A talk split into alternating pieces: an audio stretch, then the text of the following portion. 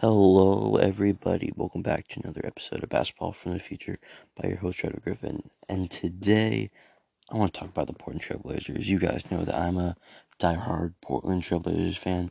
I just want to really briefly talk about the Portland Trailblazers' first two games this season. Because we're like three games, four games into NBA season right now, and things are still like some teams haven't even played yet and think I'm, I'm not sure. Um, but not so much has happened yet. But I just want to talk about what happened in the Portland Trailblazers' first two games against Utah and Houston. And um, it's kind of a ramble, but no. First, I want to talk about Utah, but there's not too much to talk about because like we it was it was a bad loss. It was 120 to 100. We lost. Um, CJ came up somewhat big. Played better than Damian Lillard. It was it was a bad game, but it was like a fine game. Like within a bad game, like replayed bad, but like some players play good. If you know what that means. Like CJ played good. Damian Lillard took a step back that game. He didn't play that well, but um Utah played great. Like Rudy Gobert, Donovan Mitchell with their um huge contract extensions. Like Rudy Gobert has the third highest contract in NBA history, which is insane. Like, I understand like teams nowadays are getting more money than t- NBA teams back then, but like, would you who would you pay more money? Rudy Gobert a center in 2020, or Michael Jordan? I, everyone knows that you'd pick Michael Jordan, but um, it was a fine game. But I re- today I really wanted to talk about today's game. It was Houston versus Portland Trailblazers. Um, we won one twenty eight to one twenty six. Um, we needed this one, even though this was only the second game in the season. We needed a win.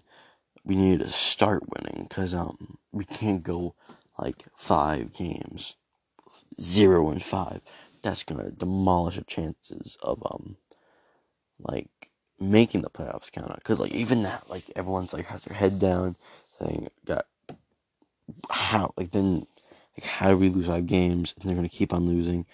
This is like the mentality kind of um I don't know. I'm saying, but um we won this game, which was very important. CJ McCollum had 44, 8, and 3. He went crazy. 44 points, 8 assists, 3 rebounds. He was the driving force for our team tonight. He was hitting a lot, most of his shots. He was playing efficiently. He was playing well. It was amazing to see. He was playing great basketball tonight. Um, Damian Lillard, he scored 34 points. Lillard, um, he played well. He played a lot better than the first game, I would say. He was more involved. Um, Jusuf Nurkic played well. He had 12 points. I liked what I saw from Enes Kanter tonight. He had 10 points. He was doing his thing in the post. He was scoring. Um, I want to say at will, but he was scoring. Derrick Jones Jr. and um, Robert Covington had a couple good dunks. They were going nice. Derrick Jones Jr. I may have said this in my first episode about Portland. If you haven't listened to that, you should listen to that. Derrick Jones Jr. I love to have on this team because he's a hype man. He'll make everyone like hyped to like him be on the court, just doing anything, just gets people excited with his dunks. And that's really it. Like he doesn't make any flashy passes or anything. He's a great dunker. He's a great high flyer, and we see that he was putting on a show tonight. And I like to see him on the court for us, because we don't have that man. Like the last couple seasons, there was really no like exciting players. Like obviously Damian Lillard, CJ McCollum, Jusuf Nurkic. We love those players, but like there's there's no players that are like dedicated to just like the highlight plays, you know, the crowd hypes, and it's cool to have Derrick Jones Jr. to do that, and it's nice for the fans and for the team. It's great. Um, Harry Giles didn't play, which I don't know if he was injured, but I'm just gonna act like he wasn't, um, because I don't know. But he didn't play, and in the preseason, he looked phenomenal, scoring 19 points, 11 rebounds, 18 points, 11 rebounds. He was going crazy. Harry Giles was becoming one of my favorite Blazers. I I've I still have high hopes. I had high hopes. I still have high hopes for him this season. I think he's still going to blo- blossom into a great NBA player because this is only his fourth season in the league. He still has so much room to grow, so much potential. Because he's just a phenomenal player in the NBA. I think with Portland, he has a chance to really show how well he can play.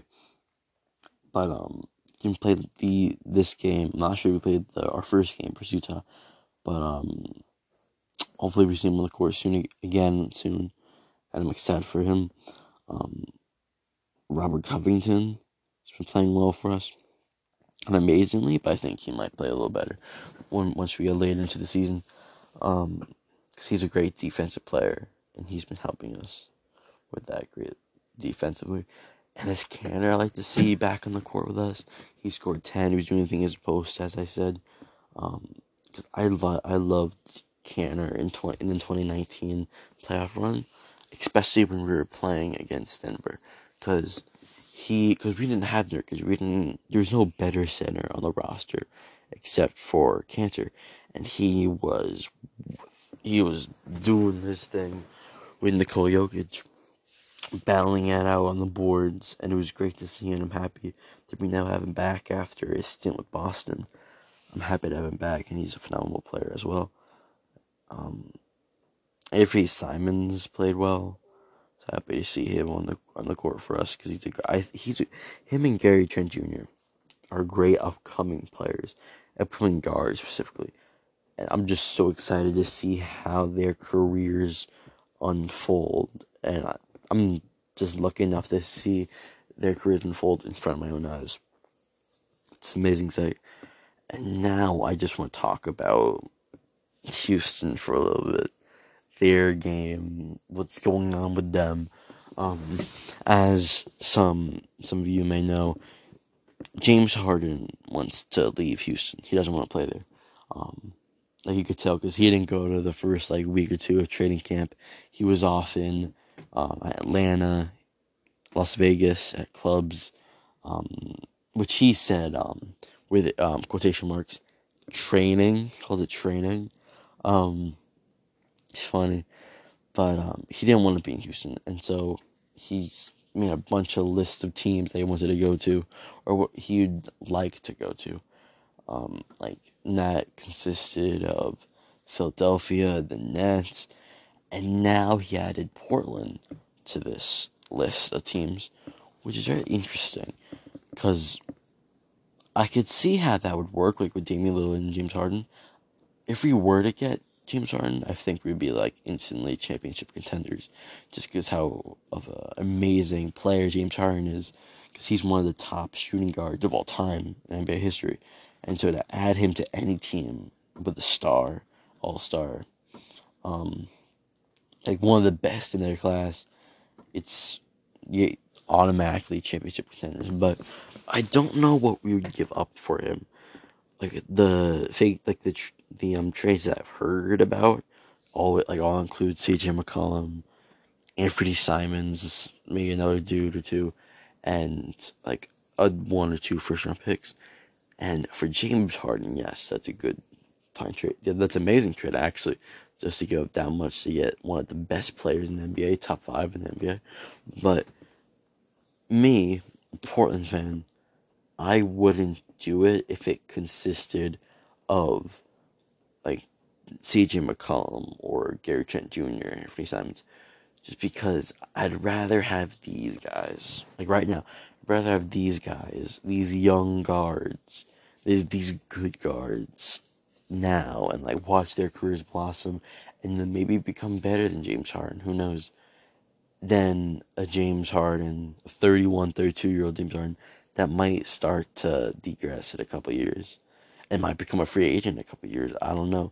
I don't know James Harden's contract situation that well, but um, so I don't know when he's gonna be a free agent or if it's gonna be restricted, non-restricted. I don't know, but uh, yeah, that's very interesting that he had Portland. to that list of teams. Obviously, tonight, or their first game, Houston's first game of this NBA season got postponed. It was a verse. It was versus the Oklahoma State Thunder, I think, if I'm correct. Um, Oklahoma State Thunder, OKC, because someone on the team or someone got the coronavirus, COVID nineteen, and like due to contract tracing, six, seven, maybe eight, nine people had to sit out for this game. I had to get tested before they could play again. And for the Houston Rockets, they didn't have enough players because to play an NBA game, a team needs at least eight players on the roster that's able to play. And the Houston Rockets didn't have that. They had less. So they had to postpone. And there's still a couple people that were out for this game. Like, there was DeMarcus Cousins, John Wall. They all had to stay home because it wasn't safe for them to play. It wasn't safe for the league for them to play. Um, until we hear back from the doctors or whoever and see if they have it or not. But um, not the whole team got it. It was just contract tracing. But um, yeah, still, John Wall, Marcus Cousins, excited to have them back on the court. But anyway, Christian Wood was a player that surprisingly, I was surprised by this, got signed by Houston this last free agency. Um, and he's a really exciting player. I, I, I like um, Christian Wood, who Houston, Houston signed. He not like a high player like Derrick Jones Jr., but he does have his his moments. Like today, had a couple good dunks and just stared down the person he dunked over, and it was nice to see. But it wasn't because it was on my Trailblazers, but it was cool to see him be good and have a good like stat line everything. Play for a contending team, kind kinda, um, not stuck in Detroit anymore. Which there's many things in Detroit about like let Derrick Rose go, like trade for his last few seasons. Not few, because he's not like old old. He's like thirty something, 31, 32.